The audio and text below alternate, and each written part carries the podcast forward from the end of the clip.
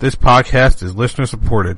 To help us out, go to our Patreon page at patreon.com/Red Bull Rant. This is the Red Bull Rant Podcast. If you aren't expecting adult language, why even bother listening?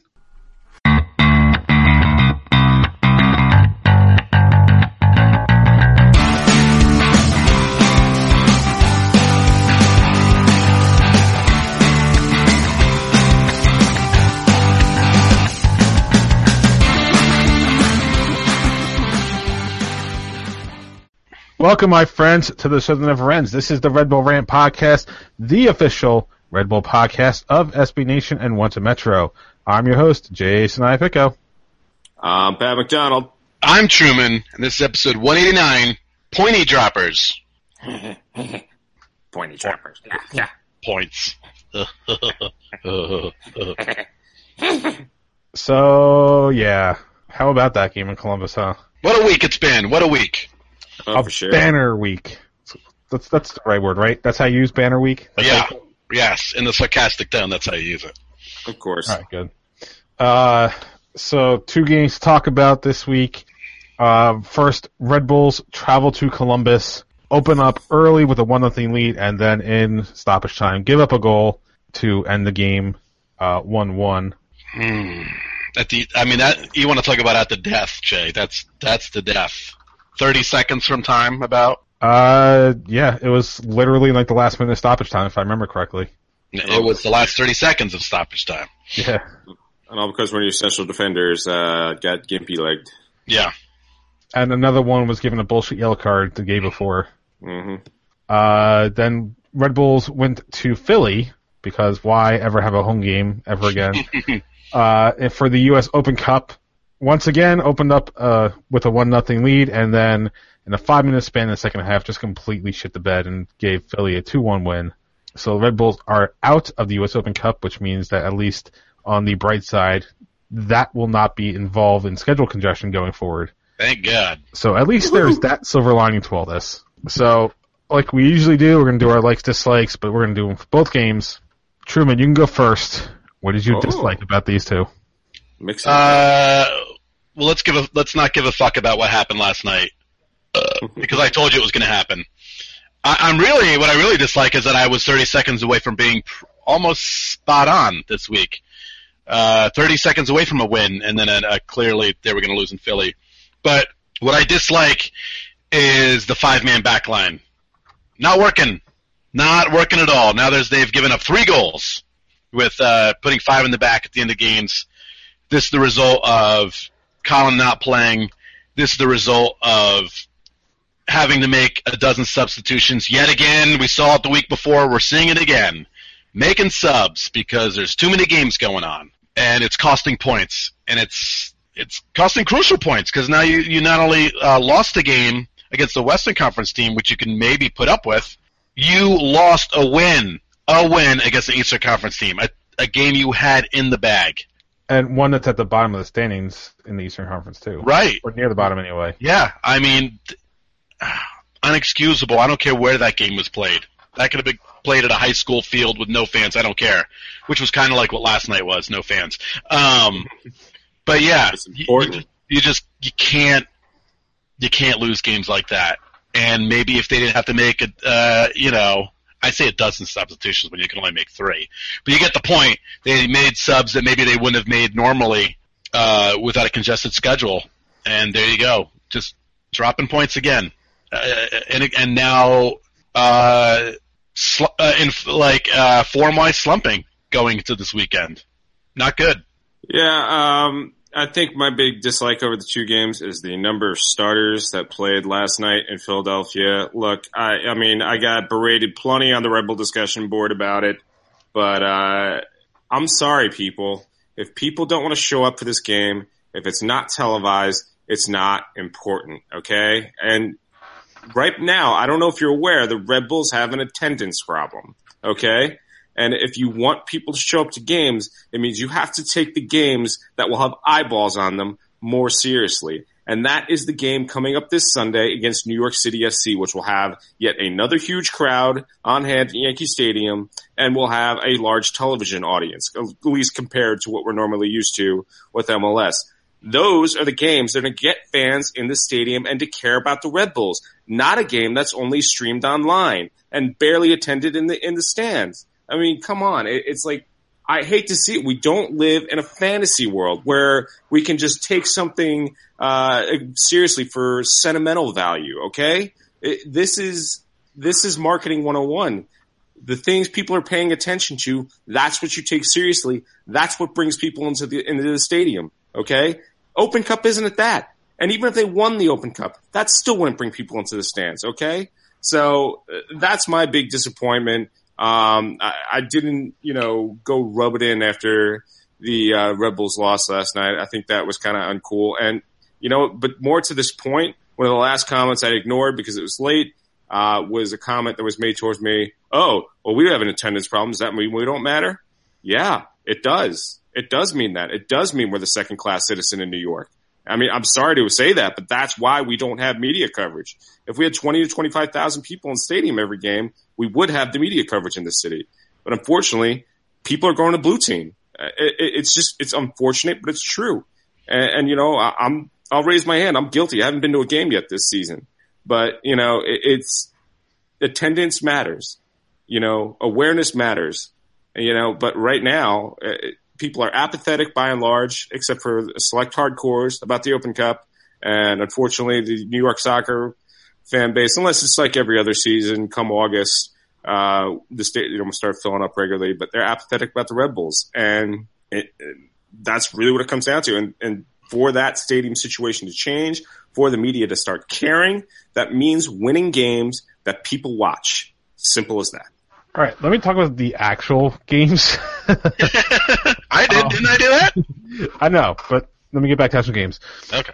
So I feel like over this last three-game stretch, Salt Lake, Columbus, and Philly, there's been a trend, and I don't expect the trend to continue, but I feel like it is a bad trend because it has all happened on the road, where the Red Bulls have gone off to a very, very, very fast start, just literally flying all over the place, like what you would expect out of a high-pressure team. But then after, the 25th, 30th minute, you see that very gradually start to decline, and then it's almost like they hit a wall around, the 70th minute and just kind of drops off a cliff. And that's why you're getting Jesse Marsch putting a fifth defender in when you have a one-goal lead.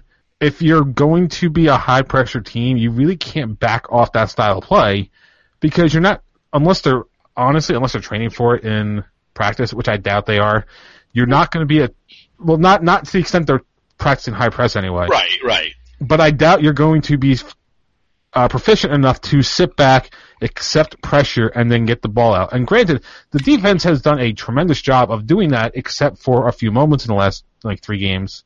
But you can't keep relying on that. If you're a high-pressure team and that's your identity, then you have to try to keep it up for 90 minutes.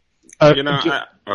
The game coming up against NYCFC, it worked against them because they had a smaller field, so they didn't have to be... They didn't have to expend as much energy on a field that size, but almost everybody else in the league, outside of maybe Portland, has a relatively normal sized field, and you're going to have to cover a lot of ground to play that style of football, and you just can't do it day in, day out, especially with a congested schedule where you have it's going to be on Sunday the fifth or sixth game in 3 weeks, yeah, right?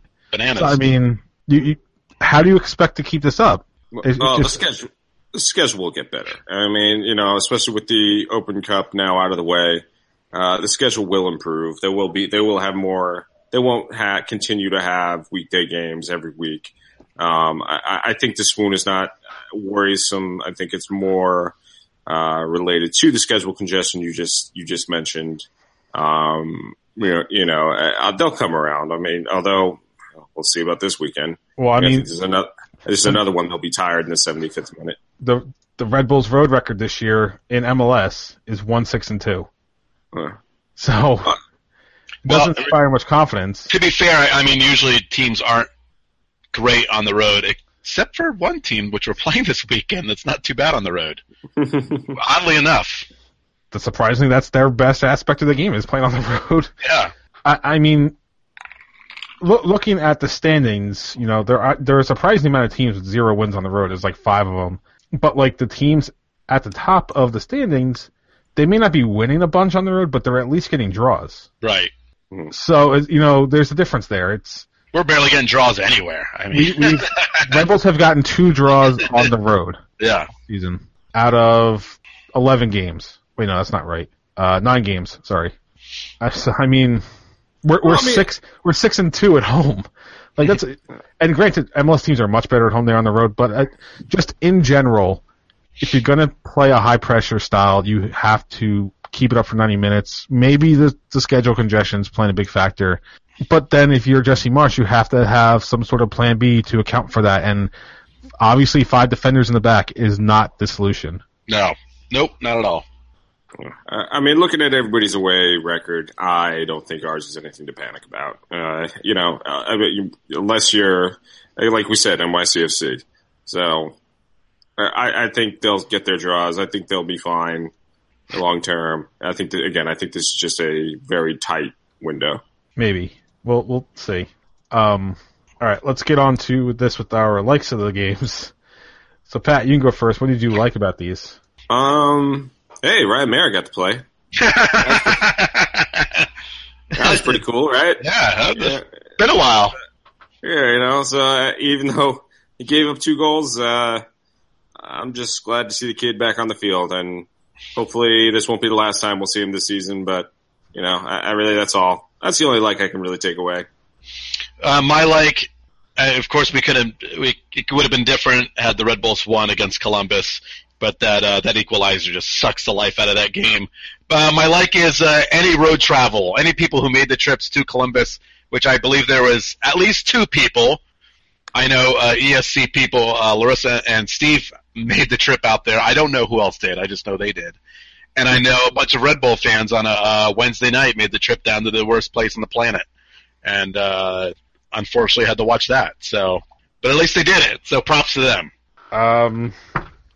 As sad this may be, kind of glad U.S. Open Cup's gone because it means there's less games to worry about in terms of everything else going on. Yep.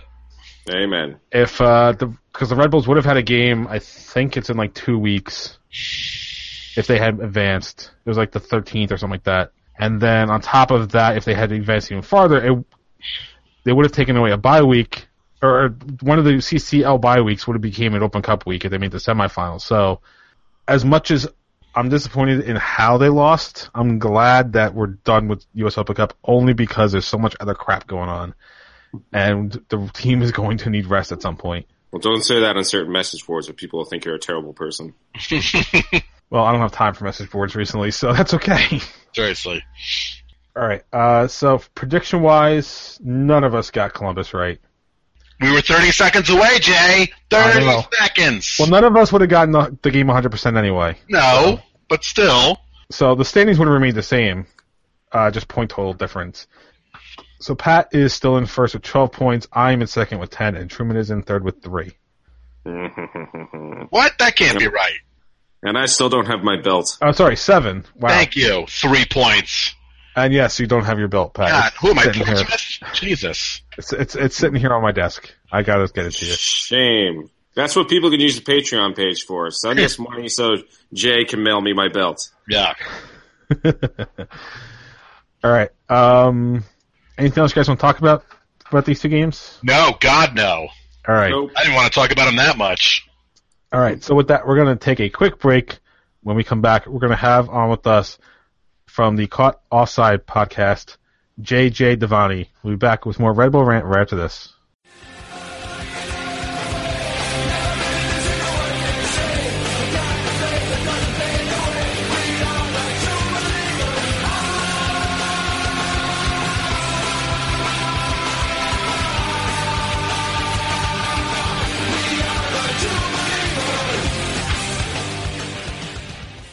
Welcome back to the Red Bull Rant. We want to welcome onto the show today from the ESPN podcast, Caught Offside. Ah, got it right. J.J. Davani. J.J., welcome to the show. Thanks, guys, for having me. It's a pleasure. So before we dive into some Red Bull talk, we know you've been covering the Euro a lot on the show. Right. And your home side, Ireland, unfortunately bowed out in the round of 16. Is at least some consolation that Irish fans won the fan tournament, I know, by world standards, it seems? It's fair to Irish fans. It seems rather unfair to the Icelandic fans who captured our hearts the other day with that guttural roar of ooh, and then the clapping after they bet England. I think Iceland, their fans have stolen the show for me for so many reasons. But it is no consolation. I think the first time we were in a major tournament in 1988 at the European Championships, we got a similar award from Germany for being great fans. And after your first tournament, I guess that wears off. You want to win on the field. So no, it doesn't. But I guess, we'll take whatever we can get now. Sorry, Jake, go ahead. No, you go ahead.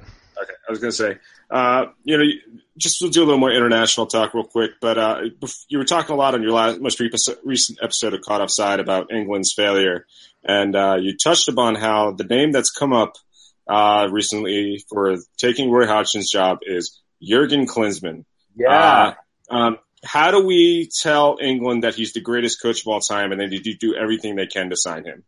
Wow, that is harsh, but that's been a resounding message.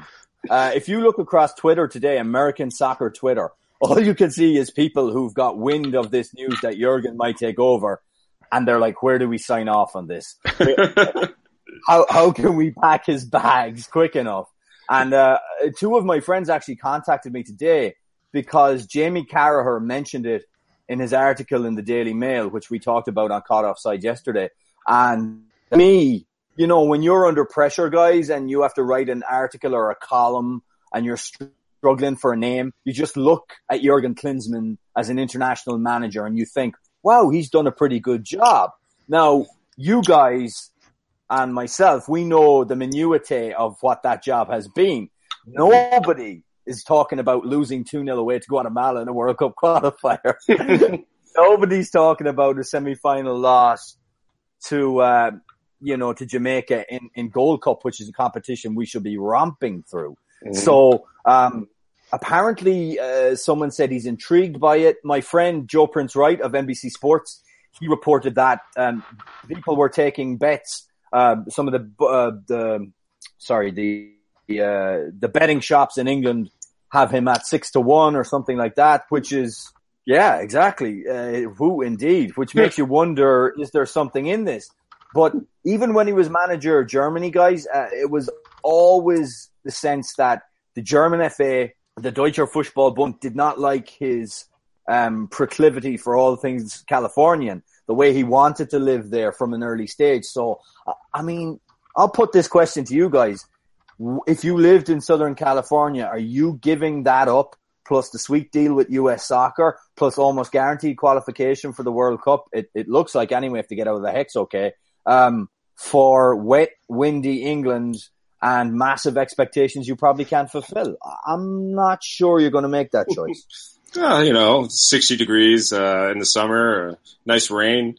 It sounds like lovely Scottish weather to me. I don't know. Yeah, maybe, but nobody wants to manage Scotland either. So, Oh, that's true. But the question is, does he want to avoid the drought and wildfires in California? That's really the big part of that, right?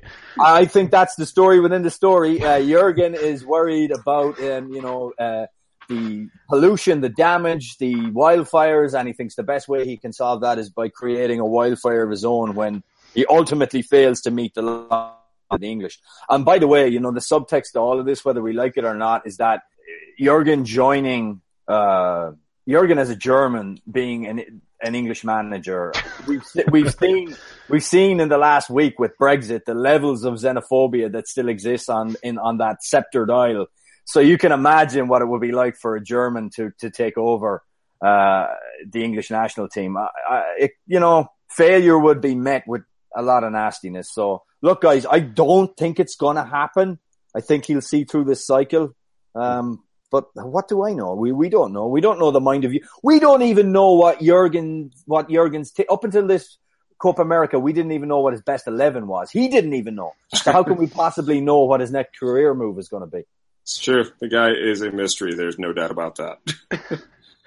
All right, so let's bring the talk domestic. This week coming up, the New York Red Bulls are taking on New York City FC in the second edition of the Hudson Derby this year. As a man who lives in New York City, and I asked this question not knowing how you're going to answer it, which side do you fall on, the Red Bulls side or the New York City side? Well, because we interview both and in for a sense of, you know, impartiality about these things, I don't sway one way or the other, but I would say that I have a fondness for the New York Red Bulls simply because of the longevity of the team in MLS, and also because when there was no other gig in town, they were putting it together. I love their stadium in Harrison. I'm a big fan of it. I'm not a fan of any team that relates to the global Manchester City conquest to take over the earth, but that's not fair either, because let me qualify that too. I don't have any animosity towards their fans because you know what? All they want is a football team, and this was the hand they were dealt. The fact that it's owned by the City Football Group shouldn't be a knock on them. So I like to be fair to them. But I suppose I have a little. I like football played on really nice grass in a football specific stadium. So Red Bulls would do it for me there. But you know, at the same time, I would love if they were still the Metro Stars and they weren't sponsored by a sugary drink company. So I guess the answer to that is I try to stay impartial, but I have a little fondness for the guys in Harrison. So right now there's a lot of talk amongst fan bases of is this the biggest rivalry for each side? Where do you come on in that conversation? Do you think NYCFC actually needs to win a few games for it to be considered a true derby? I'm not so sure. I think because we had Jesse Marsch on Caught Offside, which you can actually listen to that interview. We had him on straight after the annihilation, which you guys, I'm sure, absolutely loved. And I would imagine that's got to be the highlight of your season so far. I don't care. You know, there's going to be a lot of Red Bull fans that'll be fronting and they'll be saying, we expected to win and we've got bigger fish to fry, that kind of blasé attitude. No, I don't agree with that. I think this is a big rivalry, and the fact that you've stuck it to them. I mean, what have they scored? One goal, is it, or something across the games?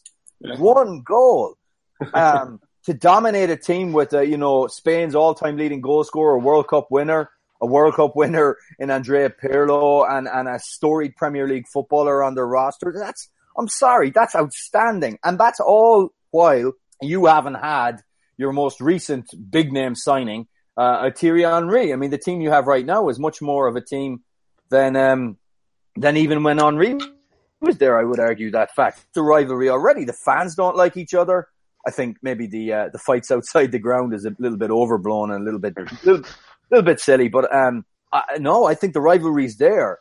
Look, hey, right now as we speak, the Red Bulls are at halftime or just after halftime in the U.S. Open Cup against Philadelphia Union.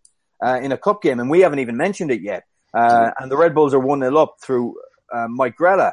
And look, that rivalry seems to have faded somewhat, although you don't know with the shake-up of the playoffs how that might come about. But look, don't tell me it's Philadelphia. It's the guys closest to you. It's definitely NYCFC, and it's a proper rivalry.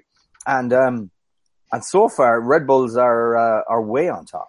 That you actually just mentioned the match because there's a lot of talk in New York Red Bull soccer circles about the importance of the Open Cup. They are playing tonight, by and large, a first team, maybe an A-, B+ squad. Right. With such a large derby coming up, is that a wise move to tire out your starters with the game coming up so soon? It's a brilliant question. And just before we came on air here, I had a little look at the team, and I was shocked. I mean, switching the goalkeeper, maybe rest him up. There's nothing wrong with that. And the kid that's gone in goals, Mara is his name, right?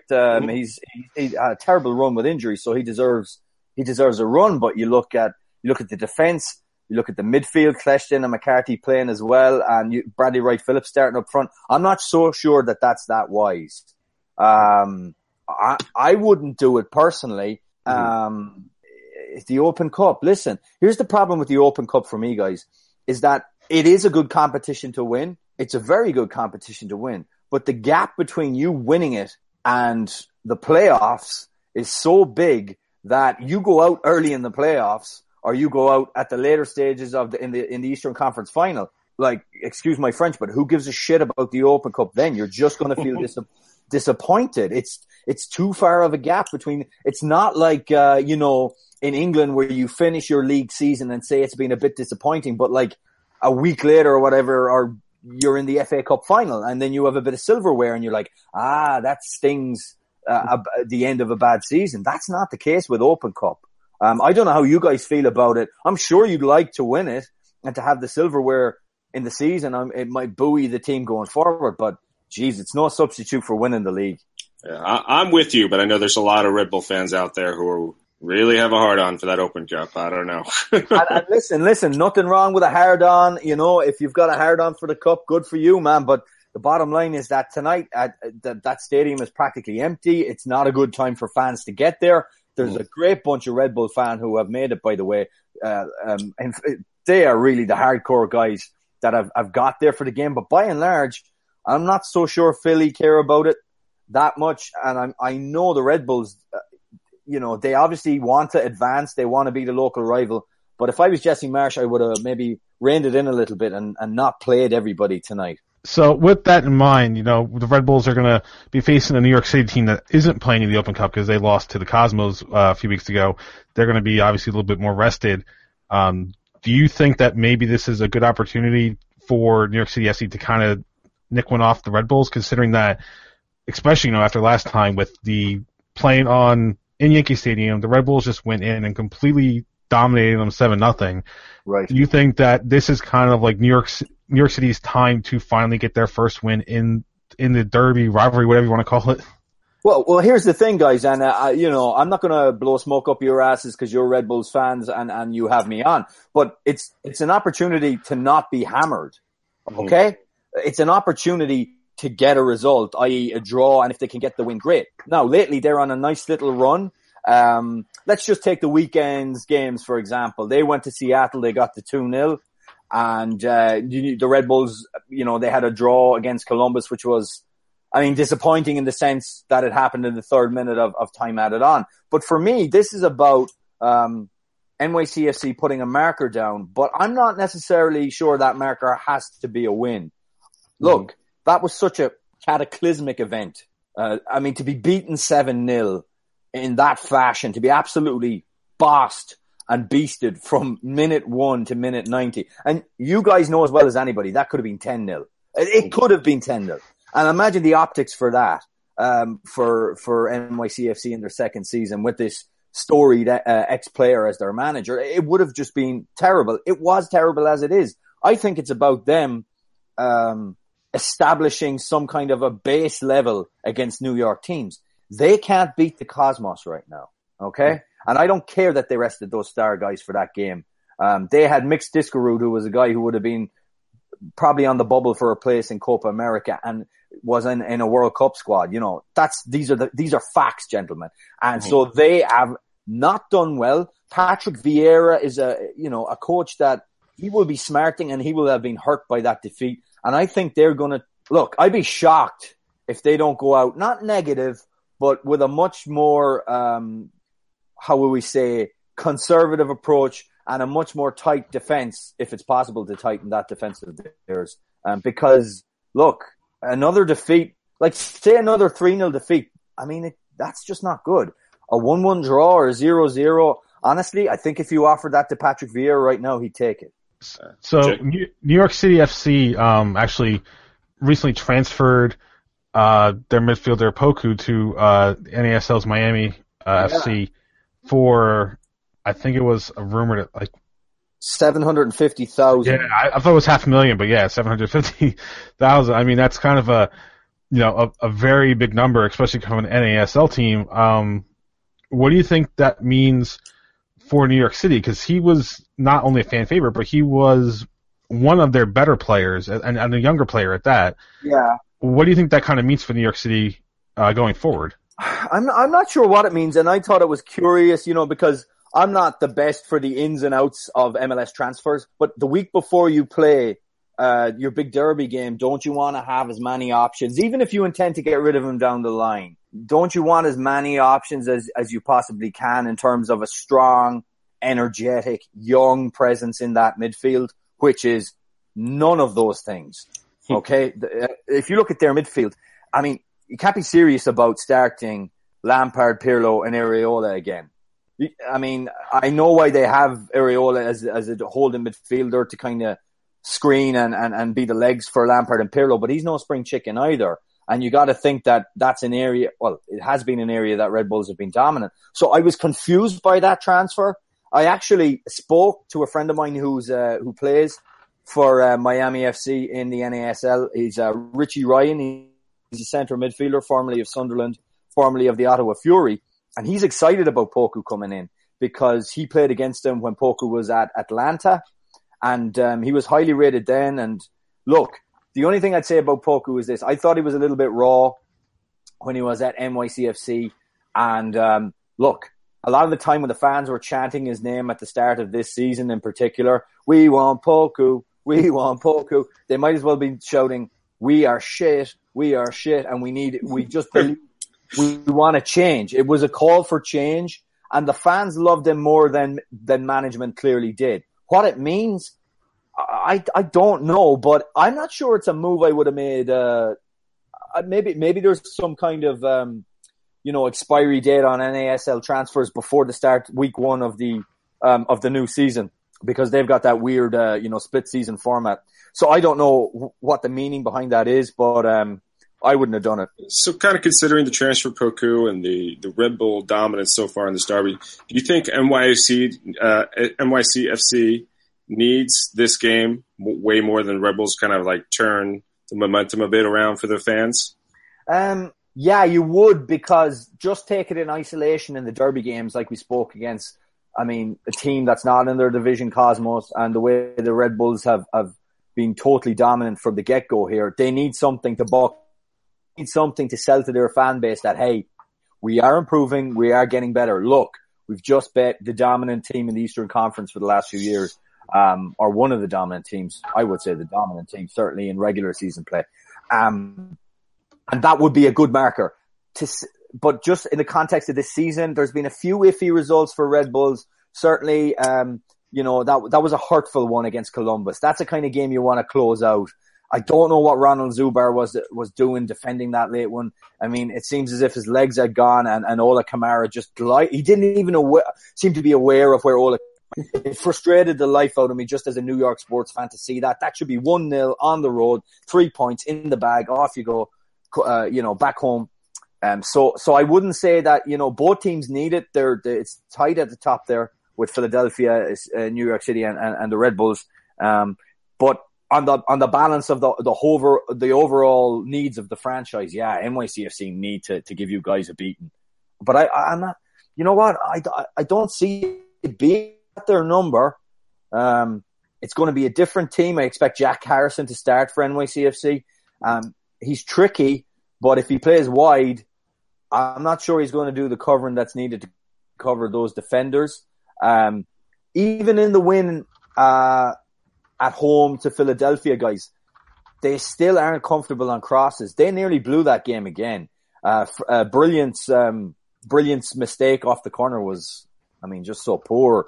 So I'm not so sure they're going to get the win, but yeah, they do need it. They definitely do need it. Look, you guys know it yourselves. You hold the whip hand over them completely. You're on top of this, and you've got to realize that they are just chomping at the bit for revenge. And you know what? That's what makes it so compelling. I'm with you. I think they need it. I also think the Red Bulls in many ways need it, just because unfortunately we're still lagging in attendance and taking it to the inner city rival. It could help, put some more butts in the seats, And that's kind of where I stand. But, yeah, I think I agree with every point you said there about NYCFC also, for that matter. Plus, guys, don't you think at this stage of the season, probably getting into July a little bit, the phony war of the early part where you can go like the Red Bulls did, 7 without a win or something. Those days are kind of going, or they're drifting away a little bit, and now you're thinking, right, where are we at? Ups in terms, where do we need to be? So yeah, look, both teams need it. NYCFC needed a little bit more in terms of their overall image. Absolutely. So this Sunday at noon, the lead up to whatever Euro match happens to be on ESPN. I think it's Germany, but I'm not sure. What do you think will happen at Yankee Stadium between the Red Bulls and NYCFC? I think we're going to have a game of football, guys. That's the first thing that I think we're going to have. Hey, I just want to make one point. I know you want to wrap up and get to me to a prediction, but I'm Irish, so I blather on. 12 o'clock on a Sunday, 4th of July weekend, just seems to me, let's not even talk about fans or you know, bums on seats, because that definitely will be affected with people in our area going down the shore, going out to Long Island. But the thing about it is, for me, is that most of those games previously between and Red Bulls have either been in dull afternoon weather, that where there's been a little bit of rain and cloud cover, or they've been at night. And you know what, guys? For the most part, they've been good games because you've hammered you've hammered NYCFC. But if this is going to be really hot on that field, which is sticky, the ball doesn't move, it might not be that good of a game for once in this rivalry. Intensity and fan rivalry aside, I just worry. I don't like that surface. I don't like that grass. The last game, you'll remember, was dull, and there had been some rainfall in the morning, and the ball did move a little bit better. I think that might be a factor. I'm just going to hedge my bets here. I don't see Red Bulls getting beaten.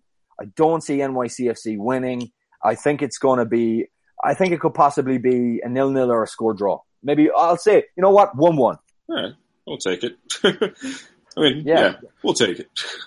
I'm putting in all sorts of climactic factors here. I haven't even looked at the weather. I'm just saying, you know, 4th of July weekend, the weather's heating up a bit. At 12 o'clock on a Sunday, noon on a Sunday, I don't know. Yeah, I think it's supposed to be in the high 80s. And you can imagine in the blackboard, blacktop jungle there in Bronx, it's going to get even hotter. So yeah, exactly. Should be kind of nasty.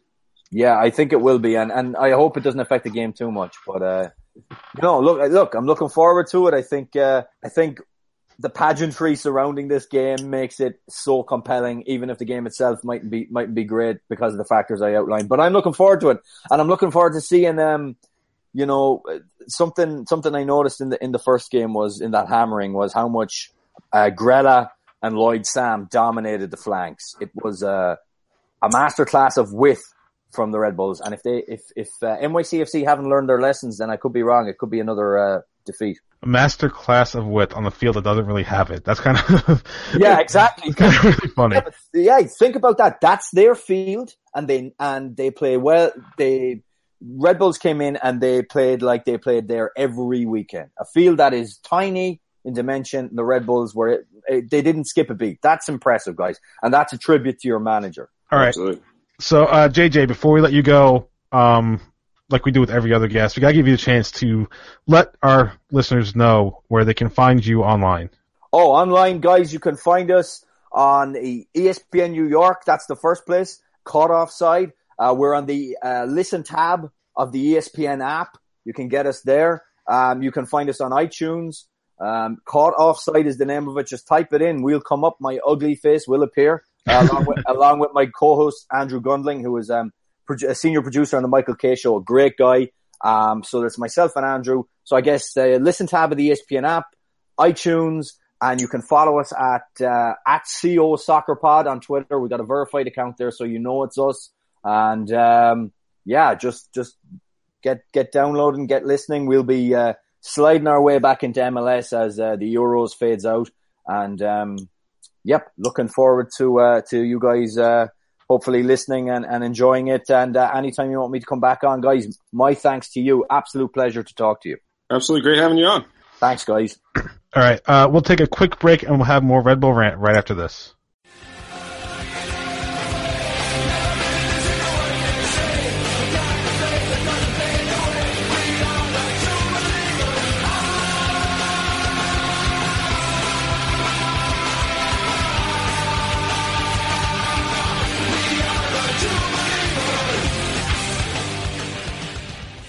Welcome back to the Red Bull Rant. I want to thank JJ for coming on the show. You can catch his podcast, Caught Offside, on ESPN. I think he said the ESPN app, although we talked to him off the air, and it sounded like that was going to be going away at some point, or at least the podcast part of that. Yeah, the ESPN radio app is going to go away. That's what it is. Yeah, so you can find it on. I think you can find it on iTunes as well. Yeah, I imagine pretty much anywhere you can find us, you could probably find that show. So there you go.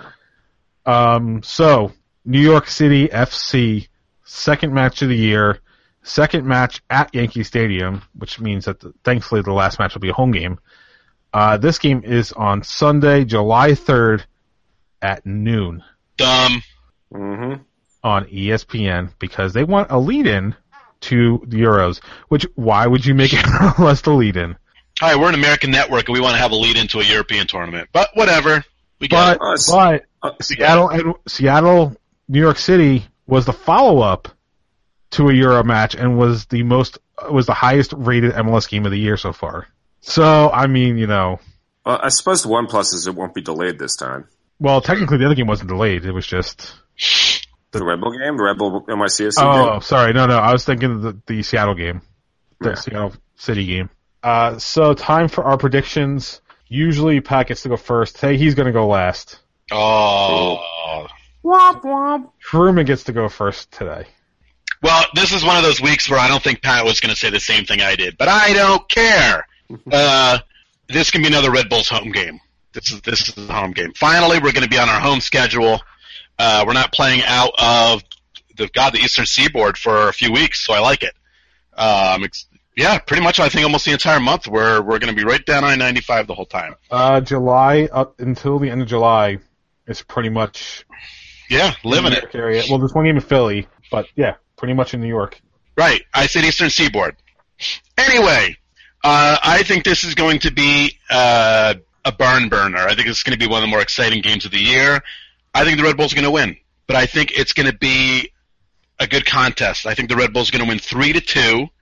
A lot of goal scoring. NYCFC's feeling good about themselves, as well they should be. I mean, they just went and beat Seattle on the road. So it's a tough place to play. So they're feeling good about themselves. Fat Frank Lampard's actually scoring a couple goals. Pirlo, I believe, scored a goal for the first time in 48 years playing on this team. But I think this is going to be a fun game. But the Red Bulls love playing on this condensed field because, like we said, they don't have to run as much, and we're not going to see five defenders. And if Colin starts, you know he's going to be driving everybody up a fucking wall. So I imagine he's starting this game. Yeah, so brace yourself for this one. It's going to be fun, and I'm going to say 3-2. I'm going to actually agree a lot with our guest. You're supposed to go on last. Oh, yeah. Fine, go for it, Jay. I will, because I'm the host. I'm allowed to pull that shit. I think it's going to be an exciting game, like Truman said. I don't think it's going to be as tight. I think even though the Rebels have had a congested schedule and New York City had the day off this week for the U.S. Open Cup, I still think the Red Bulls are going to be the better team. I'm going to go 3-1, mirroring two of the results from last year, kind of coming back to the mean, as they say in statistics. 3-1, I don't know. Mike Grell is going to probably score a goal because he loves to. Brother Ray Phillips can't seem to not score on New York City, so why not? And I think it's going to be the same exact game we saw last time, just with less scoring, because it's going to be, middle of the day. It's going to, even if it's not air temperature hot, it's going to be sun beating down. In the middle of that stadium, it's just going to be exhausting on the field. Plus, the Red Bulls have already played, two games in the last will be week before this one, but they'll still have enough, I think, to kind of embarrass New York City. Even if it's 3-1, it'll still be kind of an embarrassment. And honestly, I think the best New York City can hope for is not to give up five or more goals in this game. All right, Pat, now you're up. All right. I actually agree with our guest. I think it's going to be a 1-1 slog. I think the noon time is going to hurt a lot. It's going to, certainly slow the game down a bit in that heat. I mean, it's not supposed to be terrible, and it's supposed to be 87, but, it's a concrete jungle there. It's certainly not going to be – it's going to feel hotter for sure. So I think that'll slow down the game. I think it'll slow down the scoring. And then on top of that, I think the schedule congestion we're seeing, it's affecting the team. I think it will affect them again this Sunday, unfortunately. I think they will tire out. Yeah, unfortunately, I think we're going to look for a 1-1 draw. So I don't think NYCFC is going to get their first win just yet, but I don't see the Red Bulls running away with it either. There you go. All right, so we do have an email, a two-parter email. This comes in from Eric, and I'm pretty sure I'm going to screw the last name up because I always do. Good. That's what I was thinking, but there's like an extra I in there, so I'm not really sure. I think it's Vieira, so we'll go with that. So the first part is about the CONCACAF Champions League group schedule. Oh, and just Eric, it was really long, so we did condense a little bit. So yeah, we think we got your ideas across. We apologize in advance for condensing it. All right, so this is the edited version. I feel that we have a great CONCACAF schedule and group, and with our byes in rounds 3 and 6, it works out perfectly. You always want to play the first 2 weeks when the other teams are in their preseason. You never want to play in the last round because it happens to coincide with the next to last week of the MLS regular season. Teams in the past have not advanced due to having to play starting squads and MLS matchups with the playoffs on the line. What do you guys think of our schedule? And real quick, let me read the schedule so this way people know what's going on. So Red Bulls are taking on Antigua GFC, which I guess is Guatemalan Football Club, and Alianza of El Salvador. And the schedule is on August 3rd, they're taking on Antigua. August 8th, at home. August 16th, they're going to El Salvador to take on Alianza. September 15th, they're hosting Alonz, and then on September 27th, traveling to Antigua and Guatemala. All right, so I think I cut somebody off. Which one did I cut off? Pat. What? I thought I was cutting somebody off with that schedule. No. All right, but anyway, who wants to go first in answering the question? All I'm going to say here is win early. Yeah. Win your early games. You don't have to worry about a game on September 27th. Yeah. Plain and simple. Win your home games, get a point out of the game on the 16th, and you're good to go.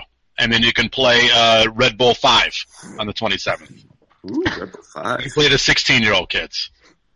Not even the PDL team? We're just going to go right to the youth teams? Yeah. Get them some good experience.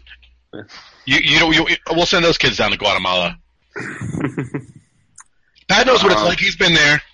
I have, and I've been to Antigua, too. I actually have an Antigua GFC jersey. Yeah, I agree with you, Eric. I think it is a great schedule. I think it really does go in the Rebels' favor. Getting those teams early when they're in the preseason form, getting at least one of those away games when they're in preseason form. And I think I agree with Truman. Get the points out of those first 3 games, and you can kind of take the last one off. And that'll be great. It'll be nice to be able to watch a meaningful soccer match next February for the Red Bulls. Yeah, I'm pretty much on the same page with you guys. I mean, there's nothing really more I can add to that. Just win early, win often. That's all you. That's the mantra for the group stage. Win. That's all you need to do, especially in a 3-team group. I mean, we saw that 2 years ago where we won the first game. I think we lost the second, and then had to try to fight back after Montreal basically got their 9 points. Or it was like 8 points or something like that, and we just we couldn't even get close. So, the second question actually comes back to the congested schedule. He asks, he says, how do you feel about the Red Bulls' congested MLS schedule right now? I feel this could have been avoided if we didn't take that pointless week 4 bye and an extra week off for Copa America. Shouldn't the Red Bulls take advantage of playing on international weeks like other MLS teams do, since we don't lose a lot of players to international play? Do you think MLS should so it's actually apparently a 3-parter. We're going to have to leave the last part for last because kind of mixing things there. So what do you guys think about that? Should the Red Bulls have taken the week 4 bye and an extra week for Copa America? Well, I mean, I don't think they had a choice. That's up to the schedule makers, unfortunately. It'd be nice if the Red Bulls could, dictate when to take time off. But unfortunately, that's up to the MLS schedule makers. So unless, they push the owners push for a change, you just kind of have to deal with the hand you're dealt with. Apparently, on some international breaks, you can decide whether to play or not. So, okay. I believe week 4 and the first weekend of Copa America, you did have the choice of taking it off or not. Well, guess what? They only lose Kamar Lawrence, right? And Carl Willmette went up with Canada. Which I guess once you when week four that makes more sense with Carwe met because you had the injuries, but by the time Copa came around, and honestly at that point you've already made the decision because the schedule gets released in January, so it's not like you can predict any of that. Should they have taken those breaks? The week four break I thought was definitely a good one. It ended up being a good one because they were on that slide, even though it continued afterwards. The Copa break, I mean, how much would that have really saved you in congestion? Right? Because we still had, I think it was like 2 or 3 midweek games before the Copa break. We still have the CCL coming up. We still had, you know, maybe RSL wasn't a Wednesday night then, but I mean, aside from that, like I'm not sure what you would have gained from the Copa break by playing that week. Maybe even more empty stadium, which looks worse. So I think it's the only reason you take this. The only reason I think they took this break for Copa is just because it was being played in the U.S. and that's it. That's the only reason. I don't think it's because there's U.S. players actually participating. I think it's because you put the focus on these other stadiums where there's games, and you don't want people making decisions on whether to go to the MetLife for this and the Red Bulls for that. So it's not going to happen again, I don't think, unless we do go back to hosting it in a couple of years or something. So I think it's just kind of like a one-off deal. Teams play congested schedules all the time. Like Pat said, what are you going to do about it? You just kind of have to suck it up and play. And like we said, now it's going to be a little bit less congested with lack of Open Cup play. So I don't know. You see teams all over the world do it. You just got to tough it out. Yeah. All right, and so then this last part real quick. Do you think MLS should have taken a 2-week break for the Copa? Every Copa game was played at 7 p.m. or later. I guess this could have been played. Anyway, teams could have played a 3 p.m. game on Saturday or Sunday and not conflict with the Copa. Well, I just made my point there. Yeah. I just previously made that point. And you know what? A lot of other teams did have MLS players. It wasn't just Americans. A lot of MLS players were involved in this tournament. So I think it was, in the league's best interest to take 2 weeks off. In the future, I would say, and then I do mean the distant future. I think just to avoid this, which happens every couple of years when there's a major international tournament, I think it'd be wise to investigate going to a winter schedule. For that to happen, obviously we need to have retractable dome money, which the league does not have right now. So, somewhere way down the line, I think that's a conversation that needs to be had so they can avoid these kinds of things. But not going to happen. It might happen someday. Nope. Yeah, whatever. Nope. Mr. Stick in the Mud. Do I have to go over this for the 100th time? You don't want to compete with 3 pro sports and college football, and fans are not going to come out to 20-degree Red Bull games. That's why I said you need retractable roofs. You're not putting retractable roofs on soccer stadiums. They might. They've done it in Germany. What are they going to do with that in Columbus? What are they putting on? An aluminum shed roof? Like I said, it's something that's going to happen down the line when the league is far more lucrative. You keep thinking that's going to happen. Keep thinking. It's a possibility. You let me know in 2080 when they do that. All right, so hold on. Quick thought, and then I have a fun question. So first off, if you think it's schedule congestion is bad now with the Copa, imagine what's going to happen in 2022 when the World Cup is played during the end of the playoffs for MLS. I won't be watching that World Cup if it's still in Qatar, so... Don't care. Well, I'm not saying that you're going to watch it or not. I'm saying MLS is not going to be playing during that time. They're going to move their schedule up to at least accommodate it for that year. So imagine that congestion. Now all of a sudden your playoffs have to end in the middle of November instead of 1 month later like it has now. Like that's just going to be insane. But I have a question now since you guys were talking about this. What happens first? Winter schedule? No, neither. Neither, Jerry. Neither's happening ever. Neither of them. I like how I didn't have to finish the question. I don't know what they're talking about. I thought we banned that. We banned it. Don't even say it. It's banned. I think I banned the winter schedule, and somehow we got that brought back up 3 years later. Sorry, Ted. Banned. All right. Let's move on to the dumping ground. Is there anything that you guys want to talk about that we haven't brought up yet so far on the show? All right, couple quick things. Sky Blue went down to fake DC, a.k.a. Maryland, and won 2-1. So props to all the traveling support who went down there and were louder than the home fans, who got very offended at their songs. Very offended. It's, you know, hurting their feelings. Womp womp. And then they play this Saturday in Portland, so I think that's a 10:30 start. So we'll not interfere with the Red Bulls game, unless you actually go to sleep early, but who does that? Not me. And then secondly, really quick, I want to give a shout-out to the Monroe and Patties of Park Slope and Park Slope Brooklyn, because Pat and I went to both those places. We went and saw the Portland Timbers game for shits and giggles at the Monroe, which was awesome. And then we went happened to stumble into Patties to watch the Copa final, which is great. And then we watched Pat get made fun of by a bunch of people on the walk back because he had a Messi jersey on. So it was a fun time. He even got picked on by a 10-year-old kid. Which was pretty funny. Which was amazing. Yeah. So check out those places. We're going to try to convert Patties into a Red Bull bar. So if you live in that area, take over. Exactly. They are a blue team bar, so get in there and demand you watch your Red Bulls. Yeah. If you're a Brooklynite. That's right. Take over the whole block.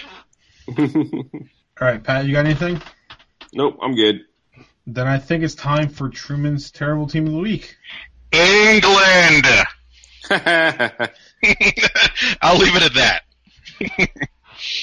Yeah, that's kind of appropriate here. Hopefully they make a terrible coaching decision. I mean, a great coaching decision, and hire Jürgen Klinsmann. He's amazing. You should hire him today. I mean, yeah, we don't have to go into it since it was already brought up earlier with our guest, which I was not there for, but great interview, guys, I must say. Fantastic. What a great guest. All right, so let's wrap this one up. You can visit us at onceametro.com/red-bull-rant. Go to patreon.com/Red Bull Rant and support us by giving a few bucks to fund the show. You can email us like Eric did, redbullrant@gmail.com. Maybe we need to institute some sort of like word count limit or something like this for the future. No, it was just a normally long email. Anyway, call us if you don't feel like writing. 973-348-5329. Tommy! That's right. Tommy hasn't called us in a while. I'm in Bayonne right now. I should go look for him. Yeah. His mom's probably out somewhere playing bingo. Yeah, go to the bingo hall.